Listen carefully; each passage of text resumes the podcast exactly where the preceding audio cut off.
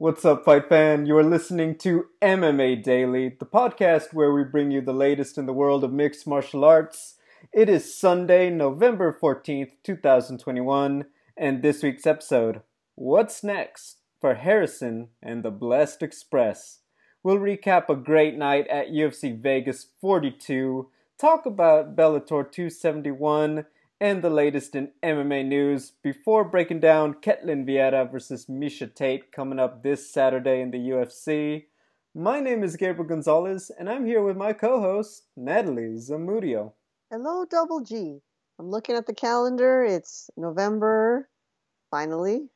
And are we halfway to Thanksgiving? A little closer, to, a little closer than that, actually, right? Over yeah. the yeah, we've officially like crossed that halfway point, which is really cool. Um, I, I think one of the things that shocked me, we only have one more Bellator event for the year, and I want to say in the ballpark of about five, possibly six UFC events left for the year. So I believe we have one, two, three, three to four fight nights, and um, yeah, five events one pay per view, and I think just four fight nights left.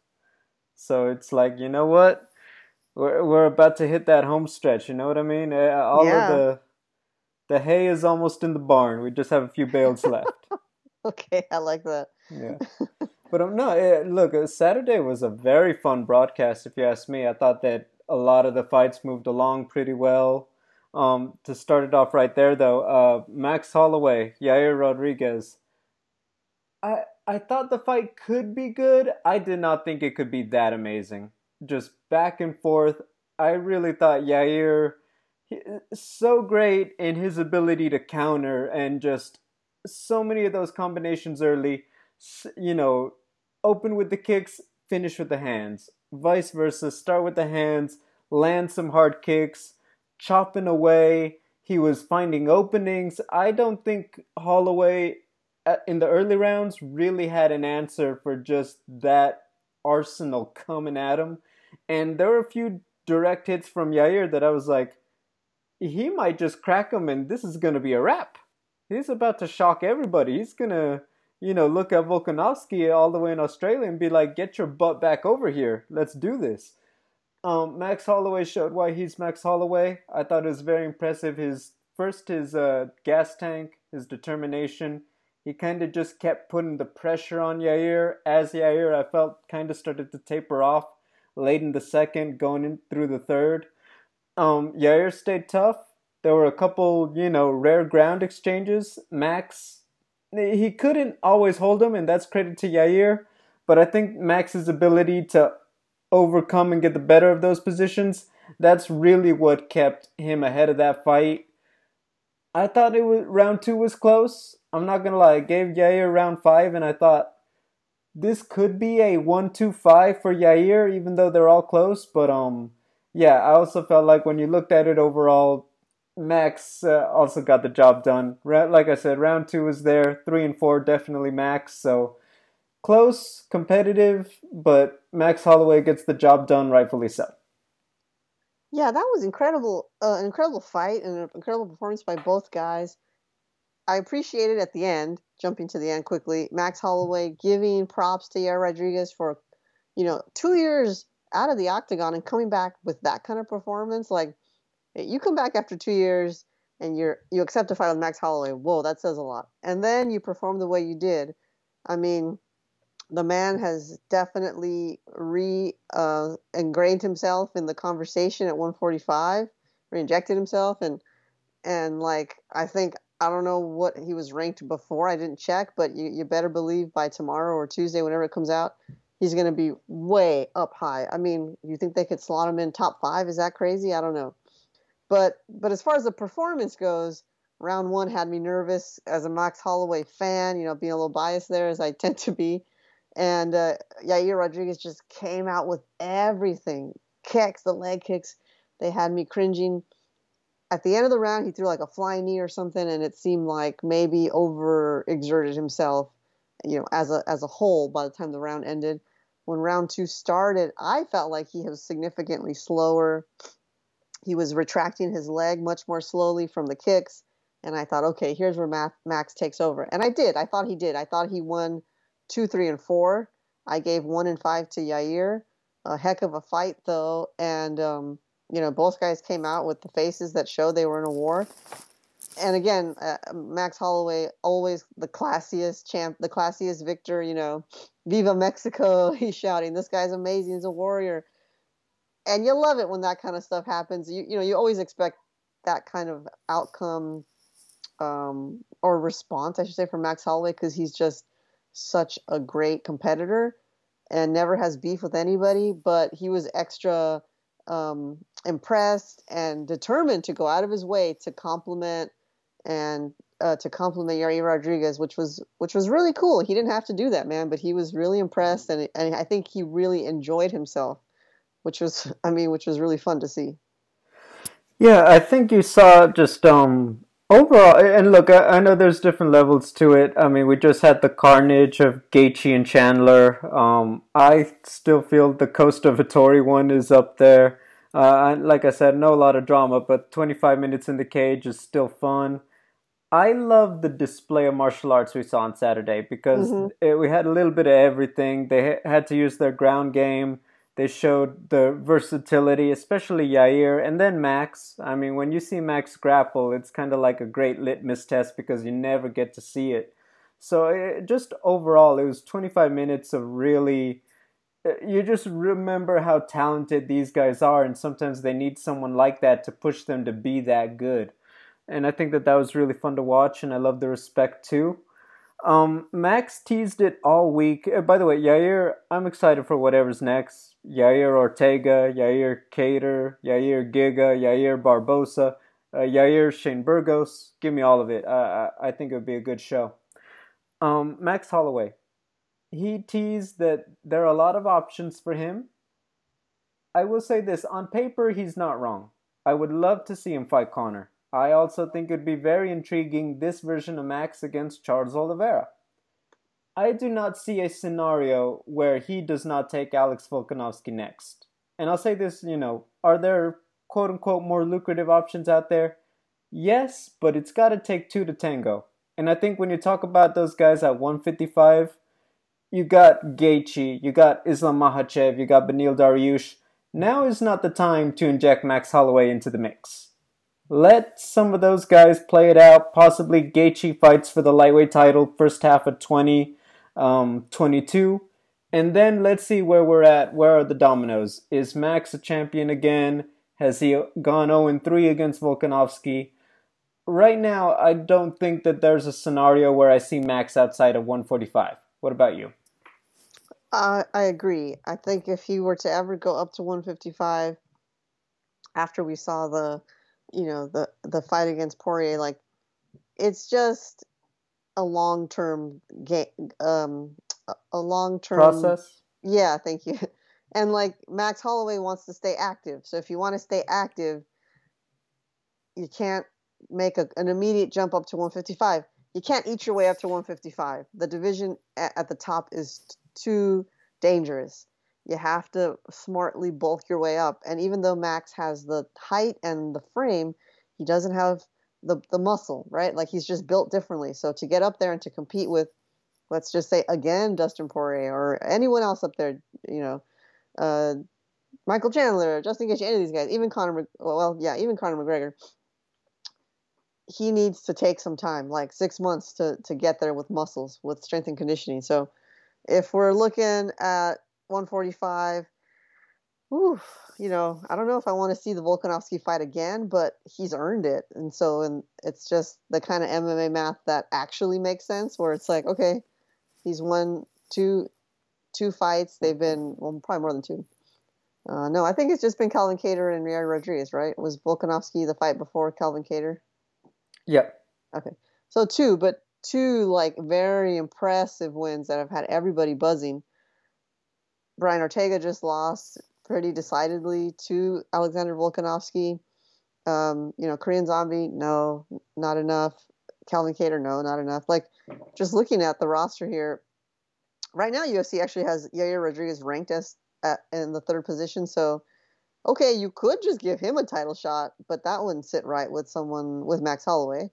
Um, I don't think it's fair. So fairness and literally MMA math tells me Max Holloway, Alexander Volkanovski. Unless Max is willing to sit out for a long time to to change his body to successfully compete at 155.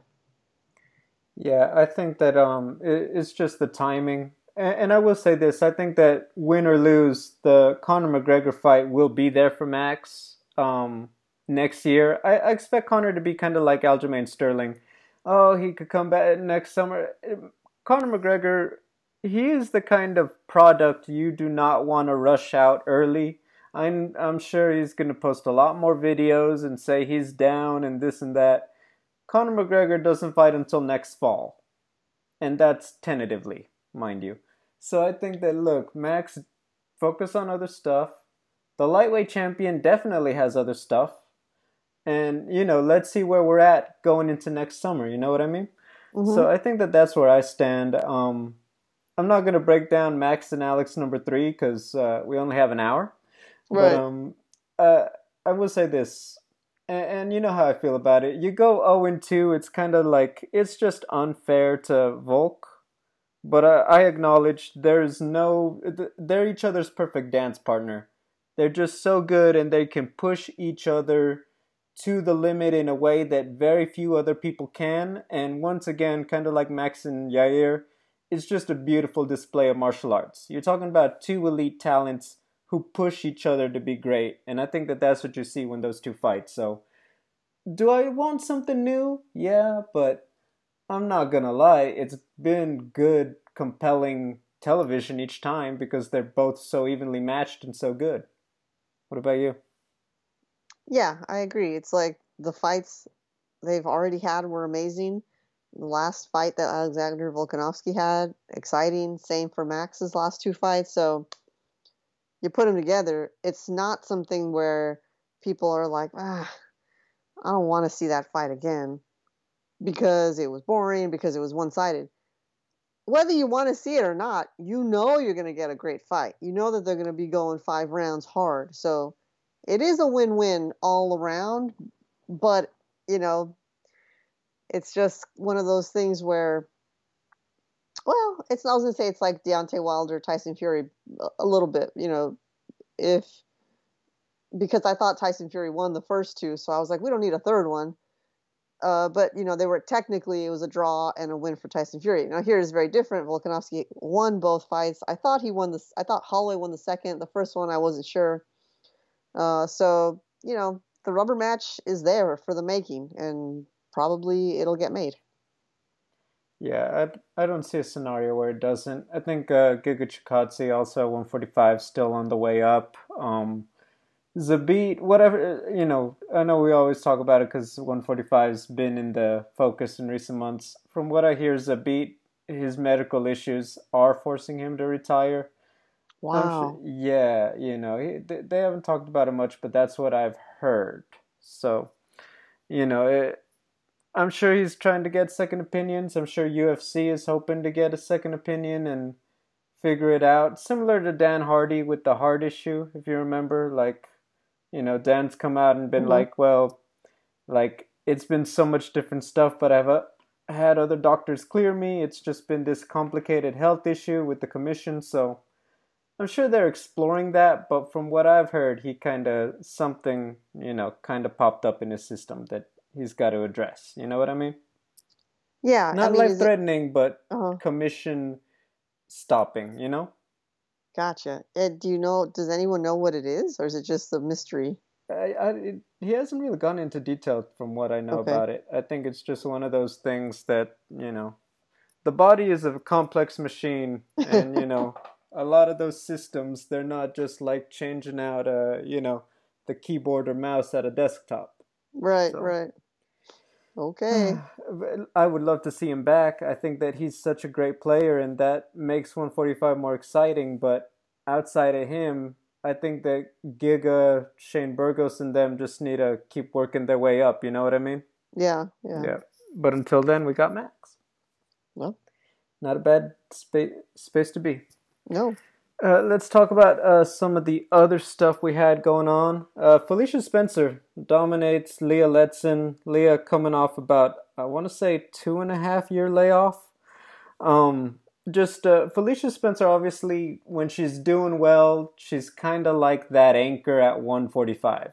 Whatever happens with Amanda happens with Amanda. She goes to bantamweight, but if you're talking about 145, well, you got Felicia Spencer, who owns a win over Megan Anderson, who's one of the only other top featherweights out there, uh, former Invicta champion. Is Felicia Spencer, I mean, what do you think? If they sign Kayla Harrison, does Felicia Spencer get that fight? Probably. That that makes sense. Like she's a name. She fought Cyborg. Uh, yeah, she fought Cyborg. Did she fight Nunes? Yeah, she fought Nunes last year. Yeah, yeah. Okay, yeah. that's right. So, oh, that's right. Uh, so yeah, she's a good name. She's got a um. Okay, now correct me if I'm wrong. Isn't she also have a judo background? I have to double check that. I'm not 100% sure. Or is it what's her background? Taekwondo now? I can't remember. She's she primarily some... she's a grappler. Okay. Okay, the grappler. We'll leave it at that. Go ahead, keep talking uh, while I Google. Yeah, yeah, okay. So she's got that that background, right? That that matches up nicely with with Kayla Harrison. Um, I mean, that's kind of it. She's got a name. She has a a background. It's, it's good matchmaking. She's not coming out there as a predominantly predominant striker that's going to you know try and and and blow up Kayla Harrison. Although Kayla Harrison is coming out there to try and take you down no matter what. So yeah, I think that's a good one. That's a good matchup. Uh, start what you know.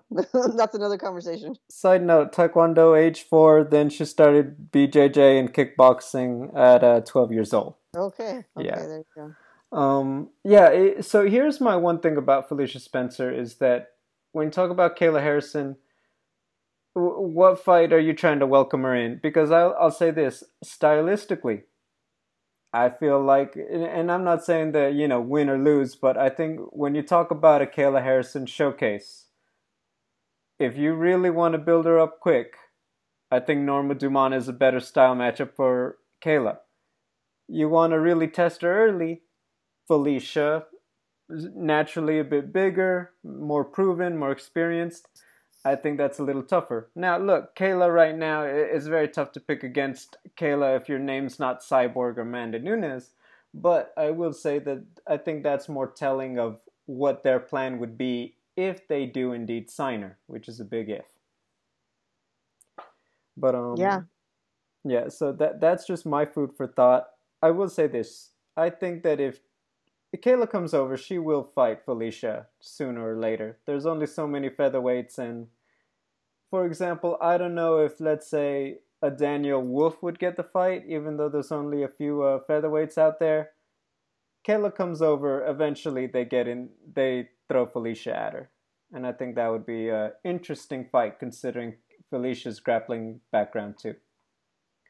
Or yeah. at least style, let me put it that way. Mm-hmm.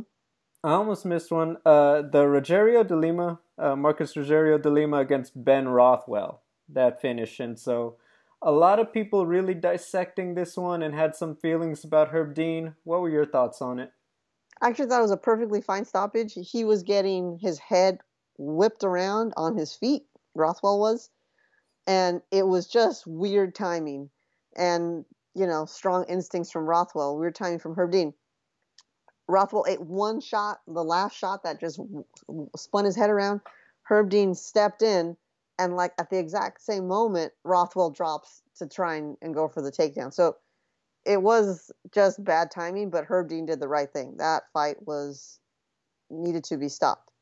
Um, you know, those kind of takedown attempts where it's just like de- desperation and instinct kicking in uh, you know, it wasn't going to end. It wasn't going to end well. Maybe it would have bought him a little bit of time. Maybe he would have gotten back to his feet. But he was whacked really hard, like really ferociously by uh, by Ro- Rogerio. Yeah, Rogerio. Yeah. Rogerio. There you go. How about you? Because because I can see why you know obviously it creates all this controversy. But to me, it was like nah, it wasn't Herb's fault. It was just bad timing. But he was going in to do the right thing at the right time. You know. Uh it's so difficult because on the one hand you want to be fair to every athlete right and mm-hmm. look you know if you're not out and you know look it's you i get it win bonuses and all this other stuff uh, sometimes being, you know, having the chance to rally in the fight, you feel like you're owed that, right? Especially when you put so much into the sport. And then there's obviously the other side of the coin safety first. You never want to be responsible for a serious injury or worse. It's a difficult job to have. And I don't envy Herb Dean and the guys up there. What I will say is that the way it played out was. Uh, I'm going to say this. This is very borderline. I understand what you're saying. And was he going to stop it? Was he not? I do think that's him trying to be on top of the action. What I will say is that it almost kind of got a bit of a pass because Herb, he kind of goes in to stop the fight, but then Ben and Rogerio keep moving, right? And mm-hmm. Lima is like, well, did you stop it or did you not? and then Herb is uh, got to be there to say, "Yeah, I stopped it." Mm-hmm. I, I think that's sort of the controversy because people are like, "Well, did he stop it or did he not?" These are two big guys moving. Yeah, I'm yeah. sorry, but uh, you, Herb has poked fun at it himself uh, when um, Bigfoot Silva knocked out Alistair Overeem. Bigfoot kind of was so pumped up, and he kind of just like you know when you're riding the like you're holding on to the wakeboard pulled by a mm-hmm. boat or a jet ski he said it was like that. Him trying, you know, Bigfoot just started running and he just kind of slid along with them like he was along for the ride. Ben and Lima are not small heavyweights. This isn't Stipe and JDS out there. So I would say that while it didn't look good, I think you there was no way they were going to ever keep the fight going. I know that it was a difficult spot, but I do think it was just a matter of Herb Dean was trying to stop the fight and they kept moving and he wasn't in a position to hold on to them still. Yeah. But yeah. he was right there with them. He didn't back off and like pretend like he's still watching the action. Like I said, I, I get it. The body language, it looks like, am I going to stop it or am I not? I mean, you look at that fight and I get it. You look at Pat Barry, Cheick Kongo, sim- similar thing, and look what we got. I get it, but how, put a hundred referees in there. How are you gonna get that right? Ah, oh, let me stop it. Oh, it's too early. He was still in it. Oh, you know, it's one of those things, especially with the heavyweights, because they can take the most damage and deliver the most. But yeah, that's probably a long-winded answer to say I agree, but I do. no, it wasn't. I mean, it it was. It's a tricky one. It's legitimately a tricky one. So it's definitely a, a you know ripe for discussion for dissection. Yeah. Um, the final one for UFC, uh, Andrea Lee gets a big win over Cynthia Calvillo. Um, I'm not going to say Valentina Shevchenko ready, and she admitted that too. Yeah. But you know what? That was one of the better performances. I thought. I thought that was a good one, and anything that shakes up flyweight right now, it's kind of like shaking up bantamweight. You know, anyone that looks like they could break the status quo of the champion, it's always a good sign. What about you? Yeah, it was nice to see, you know, not for Calvillo, but for Andrea Lee, who who's a name that's been, she's, you know, she has popularity, and sometimes she has great fights, sometimes not so great, but she's, you, you see the potential and you see the the skill set growing, the personality is strong. You know, there's there's definitely something there that's that's very close to being um, big star, right? Ready. Um, and I feel for Calvillo. Like, how long ago did she fight Andrade? It feels like it was just last month. Um, yeah, September. She got yeah. yeah. she got walloped by Andrade, and she got walloped by by Andrea Lee to the point where she, you know she didn't answer the call, answer the bell, um, essentially. So that's a tough one for her, but it's a great win for for Andrea Lee. Great, great, great win, and uh, you know she looked good. She looked good in it. I know you guys, you you know you interview you interview her pretty often, so that must have been exciting to see.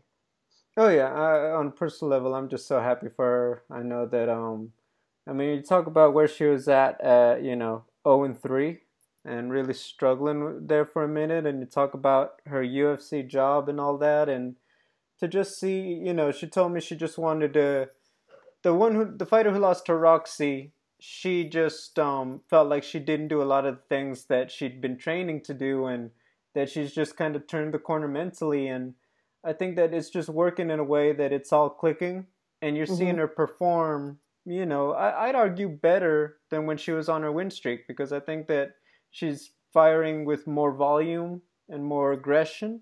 And I think that that's maybe been the difference in some of those fights against maybe the Lauren Murphys and Roxanne Modafferi. So it's been good to see. Yeah. Um, by the way, Khaos Williams, that's just a bad man. Knockout of Miguel Baeza, that was just one of the better finishes. And you know what? You give him his respect. You got to watch out for him. And I think that he definitely established that at, uh, I believe they're at welterweight. Nice. Um, moving on to Friday night Bellator, uh, Cris Cyborg.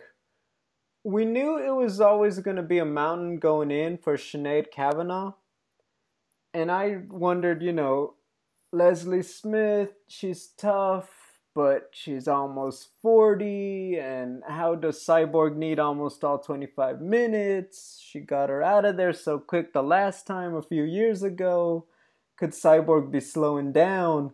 And instead, I'm sorry, but Cyborg was trucking along like she was on the Blessed Express. That was brutal. What were your thoughts? Well, firstly, I thought, oh boy, she's, I mean, she even admitted it at the end. You know, she didn't listen to her coaches. She just went for it. Something inside of her clicked, and either, you know, I can't remember the sequence if either she got hit first or not, but she was just like, uh, nah, I'm going to, I'm just going to beat you up right now. Let's just do this. She ate a couple of shots, man. She got lucky if it was Amanda Nunes on the other end, uh, you know, we know what happened the first time. It, it, probably would happen again if Cyborg got so careless with someone like Amanda Nunes. Sinead, O'Con- uh, Sinead Kavanagh, is it called Sinead O'Connor? Sinead Kavanagh, okay, different story, but still, she she got hit. She ate some good shots there, countered with that right hook, and then the ground and pound. My goodness, like a lot of people would just walk away at that point, but she was like, nah, nah, I'm gonna make sure the ref calls this off before I walk away. Uh, it was pretty brutal, but it was a good win, and and it was great for for Cyborg to to show everyone as you're talking about age and performance and all that stuff that she still got it. She's still a killer. She's still a threat. Uh, she's still you better watch out. Like anybody, Kayla Harrison, whoever whoever you are, right? Oh, completely. I think that she proved that. Um, I, I will say this, and I, I say this respectfully. Outside of maybe um, Kat Zingano, or Kayla. Looking at the featherweight division at Bellator, I don't think Cris Cyborg loses to the other women. I think Cris Cyborg loses to Father Time. Yeah, yeah, uh, that's fair. You know, and um, I, I want to talk about the more obvious ones. Uh, I know they brought Janay Harding from Australia to kind of guest commentate. I found that interesting. Uh, I like Janay. I've spoken with her um, young prospect uh, has done kind of like a what's a good way to put it crossover stuff and branching out like uh, did a spot for Bose headphones and collaborated with Disney for the Mulan movie when it came out the hmm. remake mm. so I, I understand you know uh, look those didn't get traction here in the US but in Australia you know she's been doing work she did just lose to Leah McCourt and you know, I know Leah in Ireland um, just fought recently. I don't know if it was a travel thing, but I do find it interesting because I was like, well, are you trying to say that Janay is next, if not Kat Zingano? Because mm-hmm. it should be Kat. I did run into Kat on Friday at LFA. Okay. Um, she was just a fan, but I, I did ask her, um, and then she's like, I did hear that she called me out. So Kat Zingano knows, ladies and gentlemen. okay. You know, like, wow, breaking news, exclusive. she didn't want to talk much, and I respected that. But um, she was like, "I heard," you know, mm. like it, it's like everyone else. Yes, I know. Like, I'm aware. I don't know what's going on. Um, what I will say is that I think if it not Kat, I think it would be unfair to do that to Leah to jumper to have Janay jump the line. So now what the only thing I see is that it's Kat Zingano or Cris Cyborg is gonna box. Because oh, unless wow. you sign Kayla Harrison, I'm sorry, but what are we doing still at Bellator? Yeah. yeah. You know what I mean? Also, um, the former title challenger uh, Arlene Blencowe, who Cyborg beat last year, mm-hmm. she beat the coming in the Invicta champion. Um, I believe Pam, yeah, Pam Sorenson, but I, I want to say she had one fight in Bellator already since leaving Invicta. but she Okay. left as the reigning champion, and it's like, I'm sorry, but you don't have anyone on that roster that I'm like, oh my gosh, I can't wait to see it. You know what I mean? Right. Yeah. Um, which brings the question. I'm sorry, but if this were a reality show, this is Kayla Harrison dating all these different guys like she's the Bachelorette. hmm Like she's going to see UFC at his town, and then she goes to visit the other guy in the another town. She's going to visit Bellator, but then she's coming out of this long relationship with the PFL. I mean, I don't know. What do you think about how it's played out? She's gotten a lot of TV time. She got a lot of TV time. I didn't expect the the dating. I thought, you know, the big uh, the big move was I'm going to show up at the UFC and fight and just hang out and send my little tweet, anything going on. And then she's at Bellator, so I'm like, okay, so you're just playing a game.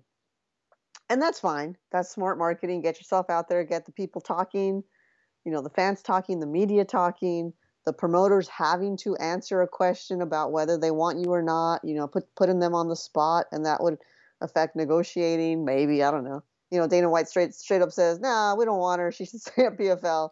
Is that a smart negotiating tactic, or is he just telling the truth? Um, but but yeah, so it's it's savvy. Um, it's definitely keeping me at the at the edge of my seat over here. Um, but I think, correct me if I'm wrong, even Cris Cyborg was like, "Well, I think she'll probably just stay at PFL." so I thought that was kind of funny. I think that's completely fair. Yeah, I okay. c- Can I be honest? I think it's a bit of the UFC effect. I think that UFC is drawing a line in the sand, and they're uh, I'll say it a little unfairly. They're kind of shortchanging Kayla right now. It looks like, and then the way UFC sees it is like, okay, we're setting the bar lower. Imagine your hand lower. mhm. So Bellator sees it and is like, well, we're going to pay you more, but now we know that you're not getting it here, so why are we going to overpay ourselves? right, right. And then PFL is already locked into a number no matter what. So Kayla Harrison is like, you know our number. So if you want to go, you we don't have to go up or down for you. The others have told you where they're at already. You know where we are. It's an interesting game. And I will say that once again, I mean, if you're getting shortchanged at UFC, do you see, uh, if you're Kayla, Cris Cyborg, Arlene Blencowe, Cat Zingano, and you're like, well, this could be a fun year for me. And, uh, you know, maybe long term, what does she want after that? What does she, how busy does she plan to be? Does she want to try to do the cross promotion and all that? There's not many featherweight girls outside of, um, the lower weight classes. Think about it. When have you ever heard one championship? Oh, we're gonna have the featherweights. No, yeah. Uh, you know, Rizin, uh, Rizin kind of does a weirder thing with the open weight stuff, like Gabi Garcia. But y- you get my point. Um, so right now, from what we seem to be getting, is that uh, PFL financially is probably the leader. I've said that if PFL wins, Megan Anderson is going to pick PFL just because there's more to do. Unless Bellator really pushes for her, but I think that Megan sees maybe more upside in having both Felicia and Kayla to deal with in PFL. Um, so yeah, I, I will say that um, I'm enjoying it, but unless something unexpected happens, I'm not sure. And to her credit, I listened to Kayla talk to on the American Top Team podcast. She was very coy. They asked, "Well, were you there at UFC just to watch?" And she said, Mhm. "Yeah." Knowing full well, no, she wasn't there, just there to watch. and look, maybe Dana and UFC and Kayla and Ali are playing a game, but she's not just. Uh, okay, I kind of. I think I drank the Kool Aid. Da- Dana met with Kayla when he was in New York. okay. I'll put money on that. They did that. I I don't think that Kayla. I think they're playing a game, and they're like, "Look, the fact is, we keep this on the DL around here." And so Kayla's like, Okay, whatever you say. But I, I, I just have a feeling they did. Plain At the simple. very least for Ali, right? Like Ali would yep. have to call in a favor. Let's just say, you know, if Dana didn't actually want to meet with her, Ali would have to, you know, do a little pleading. And, you know, could just also be a negotiating tactic to say, like, no, no, I don't want to meet with her. You know, everyone's playing a game, right? Everyone's playing a game, like you said. And uh, who's going to win? Who's playing it best? We don't know yet. But yeah, you got to believe that at the very least there was some kind of handshaking conversation. Uh, and and probably the same with Scott Coker. Um, but yeah, like who's who? Like you don't want to be Kayla and Ali, and you don't want to you don't want to be. What I don't want them to do, I guess, is to is to be trying to play the game so hard that it's ruffling feathers. Like you know, if I'm Dana White and I see them come to my fight and they come and meet me, and then they go do the same thing at Bellator, I'm like, okay, well, what are you guys up to? Like, are you serious about me? You're trying to like, you know, make me second guess, make me negotiate against myself. Like, I think it's getting a little dangerous here to overplay the game. So, so we'll see. I mean, they already saw the two biggest promotions. I guess they're probably done, but you know, you don't want to piss anybody off. So that's the only, you know, danger there. Scott Coker says that they're going to talk to Ali Abdelaziz tomorrow. Okay. Prob- uh, Monday, so maybe today, depending on when you're listening to us. But I don't know. Uh, I. Uh, because everything's behind the scenes, you just kind of want to get an answer sooner rather than later to end the conversation, right? But yeah, it's because there's so many fun options. So, and, and also compared to like when there's been like a Fedor or somebody. This doesn't happen that often that you get someone like Kayla, and it's like, oh well, everybody's kind of wants a piece of the pie now. So uh, it, it's very entertaining. We don't get to we don't get to see this kind of stuff that often. We get to see people leave UFC. We don't see many people outside the UFC kind of be like, well, are we gonna dance or no? Yeah. So I'm yeah. enjoying it. Me too. Uh, let's talk about some MMA news. Uh, it's been such a fun show that I hate to bring up a heartbreaker, but Jorge Masvidal is out of the fight with Leon Edwards at UFC 269. Injury undisclosed. Um, so now, it, from what social media seems to be saying, Leon said, uh, you know, and I know he's just taking a shot at him. I knew he would pull out and yeah, I accepted the fight. Now I'm turning my attention to the title. Obviously, he sees an opportunity. He's no longer locked into a fight. Usman doesn't have a fight lined up. Can he make it happen? I'm sure that's his strategy. Everyone and their mom came out to challenge him. Khamzat Chimaev, which I really thought we were going to hear that, and Dana's going to be like, you know, he's going to come out and he's going to just tell somebody, Bronsteter, TMZ, yeah, we're doing Leon versus Khamzat. and then Leon's gonna be, I didn't hear about that, and then it's like, oh, here we go. Here we go. Yeah, but um, I really thought that was gonna happen. Gilbert Burns, uh, not Vicente Luque, unless I missed it, but I was a little surprised by that. So I like, you know, well, let me toss it to you. That's the situation. What are your thoughts on what we got?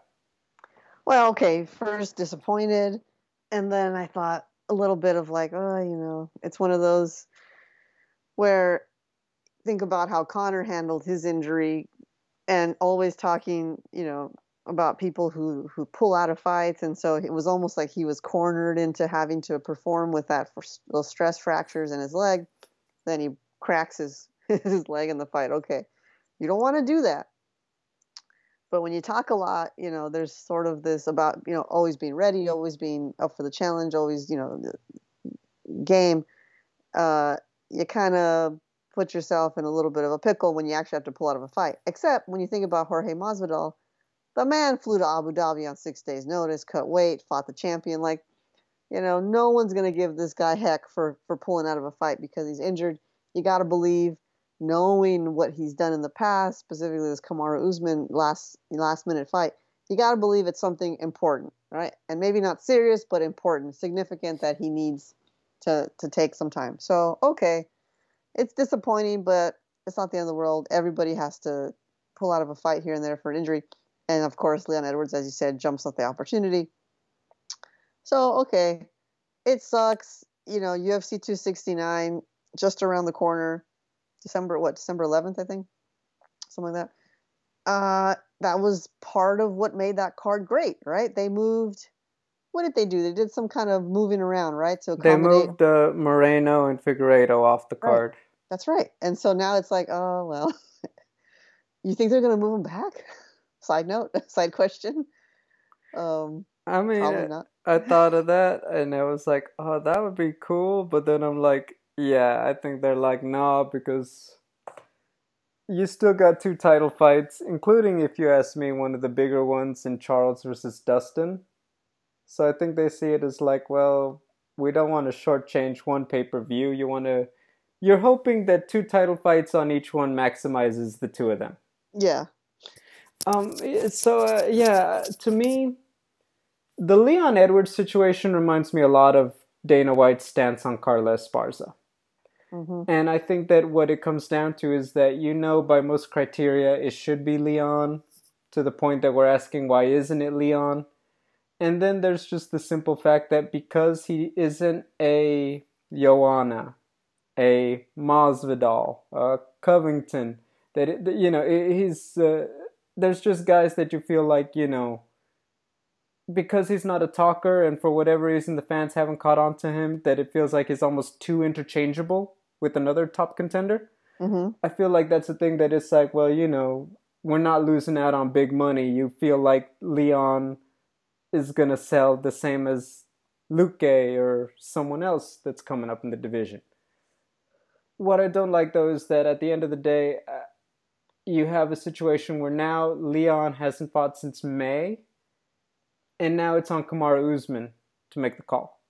Yeah. And that who knows when that could happen, but I will say we just heard Kamaru Usman a week ago say, "I'm looking to spend more time with my family."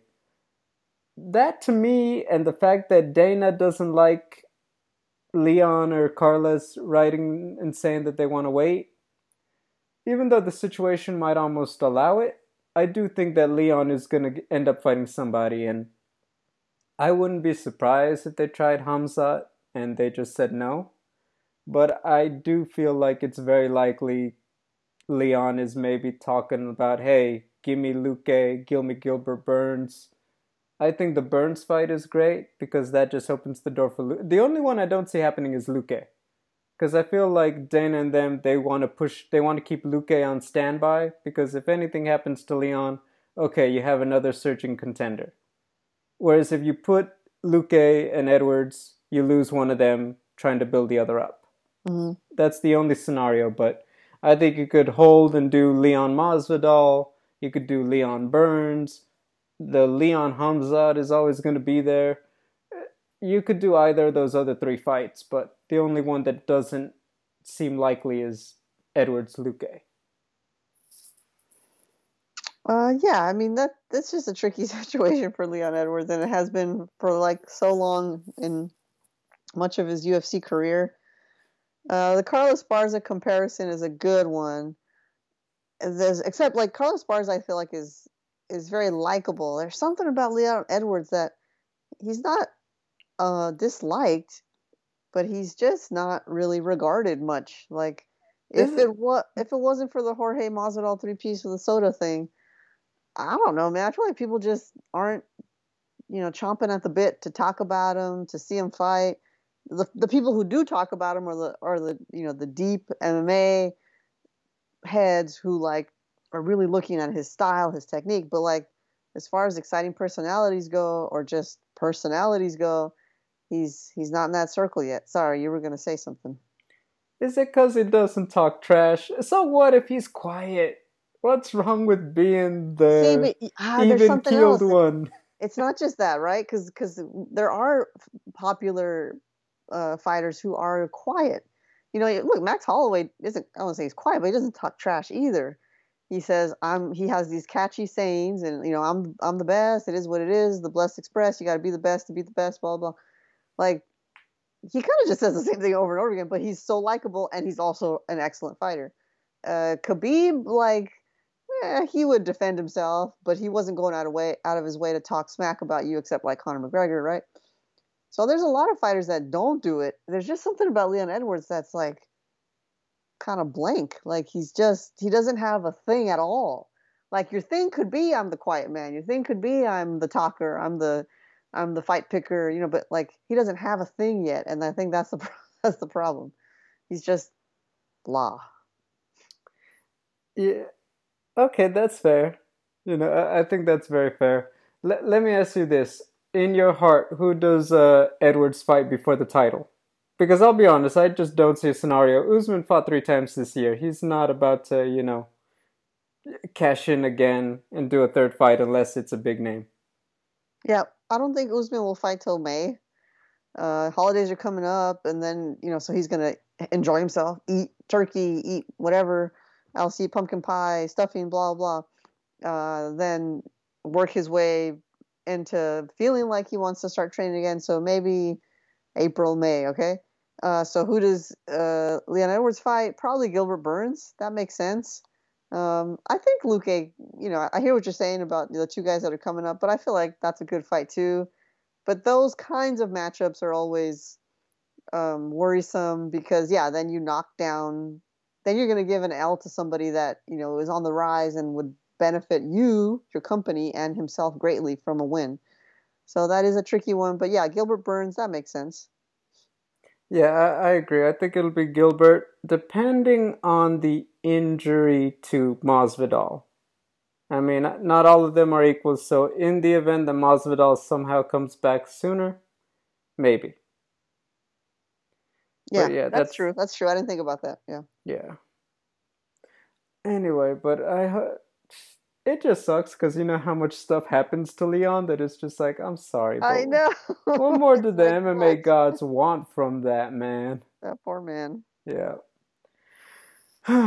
anyway, we got another big fight coming up this Saturday. Ketlen Vieira against Miesha Tate. Um, straight up with this one, uh, I think the winner of this one is probably in a title eliminator. I think that if you talk about a Miesha win, you're looking at Irene Aldana or Germaine. I think if you look at a um, Vieira win, you're probably looking at a possible Aldana rematch or even Germaine. If, I think if Vieira wins, I think Aldana is the next de facto bantamweight contender. I mean, I know she missed weight for the fight with Yana over the summer, but I think when you look at that division, it's kind of like when they gave it to Raquel Pennington coming off a loss or yeah. Julianna Peña off one fight win streak. It's just coming off a great knockout and you're just the next woman up at bantamweight. So I think that that's what we're going to see.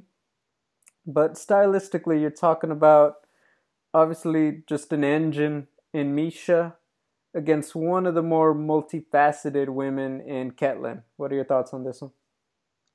Yeah, I mean, Ketlen has had some fine performances. She's also lost to some really good good fighters as well.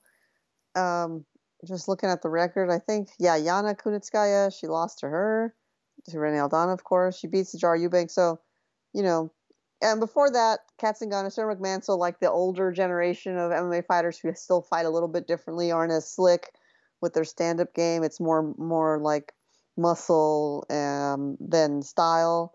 Okay, now Miesha Tate is an interesting opponent, right? She comes from that older school, but we just saw her fight against Marion Reneau, and she's she's at least for that fight turned herself into someone with a little bit um, more modern fight style.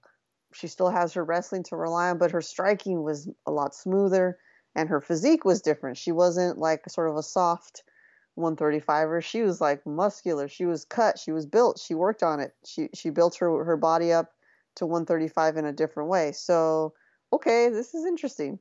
Um, I'm more looking forward to seeing how Miesha Tate performs to see if she can still show that improved version of herself against a younger, uh, more modern MMA fighter. But um, it's a big moment for Ketlen Vieira, right? If you beat a name like Miesha Tate, I mean, to have on your belt beating Sara McMann, Kat and you know Star Eubanks plus uh, Miesha Tate. That's a big one. That gets that gets your needle moving.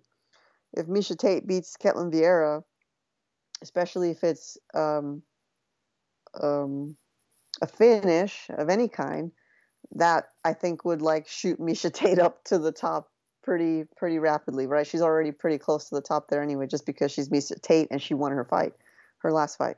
So that's kind of how I see this one.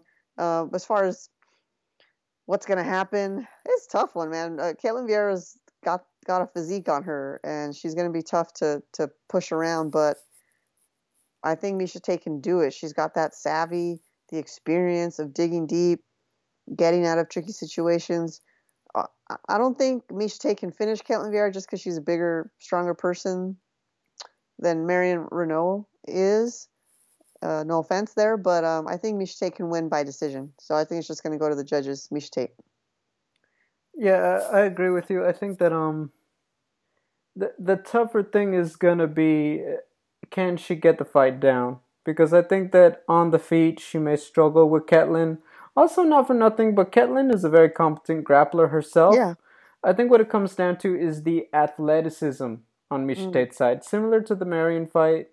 And when you talk about the layoff and all that, um, you gotta now, okay, the ring rust and all that, whatever.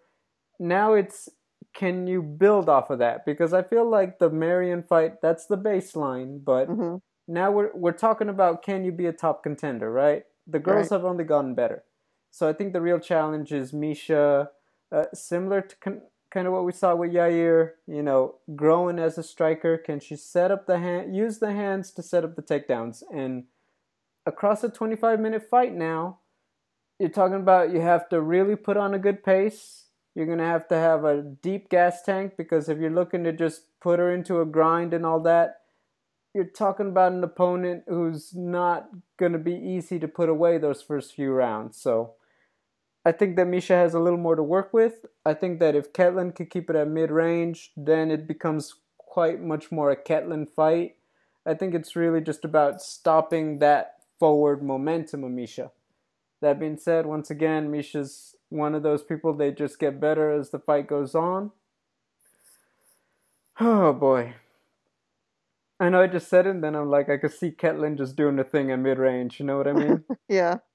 I, I do think that um, I think that Miesha's gonna have done the hard work that she has to have. I think she's had a longer training camp to prepare for Ketlen. Uh, I do think that Miesha's more often than not gonna be the more active and get the takedowns. So Yeah. I'm gonna go ahead and agree with you. But I'm gonna go Miesha Tate. I want a third round rear naked choke. Oh, I, I think like we're that. gonna get a finish. Okay. Yeah, so that's where I stand on that one. So Miesha Tate for the win. We'll see who gets the bragging rights. Um, Natalie, can you believe it? Next week will be our first week off. I think they said it's been 10 weeks without a UFC event. Wow. Yes, has not happened in quite a while. Um, after the so obviously for Thanksgiving, so you know uh, we're gonna get through this fight week, and then there's one off. There's no Bellator. There's no PFL. Um, ironically, I do think there's a one championship, which makes sense. You know they Mhm. don't celebrate uh, Thanksgiving in Singapore, but um, yeah. Then we're last home stretch. Three more fight cards. Um, you've got uh, Rob Font, Jose Aldo. You've got Poirier Oliveira. Then you've got um, Derrick Lewis, uh, Kyle Dawkins. Um, this is going to be a good one. What are your thoughts as we head into the uh, holiday break? Well, gosh, I love MMA, but my thoughts are about pumpkin pie. And so that's what I'm thinking. And then I'll be happy to get back to MMA. You know, I'm glad everyone's taking a break so we can I can enjoy my pie. Gabriel, double G, I love pumpkin pie. You know what? I'm more of a cherry pie person. Well, You know, okay. In general, like if we're talking pies, all you know, give me all the pies, which one do I pick? Banana cream pie. okay. Okay, that's my pie. From Marie Callender's banana cream pie all day, all night. But when we get to Thanksgiving, to November, which is the only time I eat pumpkin pie, even though you could probably get it whenever you want, oh man, it's so good. I just can't. I can't get enough. I could eat a whole pie. Like I don't even need turkey, even though my mom makes delicious turkey. That pumpkin pie, bro. See, we just have such a, you know, a hybrid thing that it's like, you know, we get it, there's a turkey, but it's like, well, you know, it's kind of a small family, so it's like, let's just order what we want and just enjoy it that way. That. Yeah, like you know, it, it's um I don't know, we're not big about uh, you know, we, we don't have this long tradition uh we need the smoke the ham and uh-huh, baste uh-huh. the turkey and grandma making the gravy. We don't do that. You know, it's um you know, I dig it. Uh, honestly, every now and then it's like if we just all have a nice dinner and there just doesn't happen to be turkey there, I think we'd survive. But you know, yeah. If you're not, yeah, yeah I get it because like turkeys, I only really like the turkey that my mom makes, but like I'm not going out of my way in general to eat turkey, and so if you're getting together to sit down to eat something, you might as well eat what you like. Like, you know, if you're ex- gonna have a dinner. exactly. You know, yeah. it's uh, and that's just us. Uh, other people like I, I've been to those dinners and I, I get it. I feel the. I, I get like this is your thing, and it's nice that you know the family comes up and people dress up to have dinner at home, and mm-hmm. uh, that, that's a beautiful thing. Um, I, I could just tell you the three of us. I can't tell you we sit there and like, oh man, we really gotta start prepping the dinner and all that. It never been that kind of household, mine personally.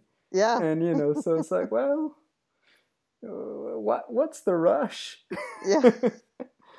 do you even get pumpkin pie or do you get cherry pie? Oh, we get whatever we feel like. Sometimes it's cookies, sometimes yeah. it's a red velvet cake. I like it. It's oh, so velvet. And talk and uh, you know before we lose everybody, uh, yeah. my calendar's the Kahlua cream cheese cake. Oh, okay. That one is mm good, you know? but yeah. Uh, Natalie, I'm looking forward to breaking down these with you. Guys, we'll be back next time. Until then, take care, have a good one, and enjoy the fights.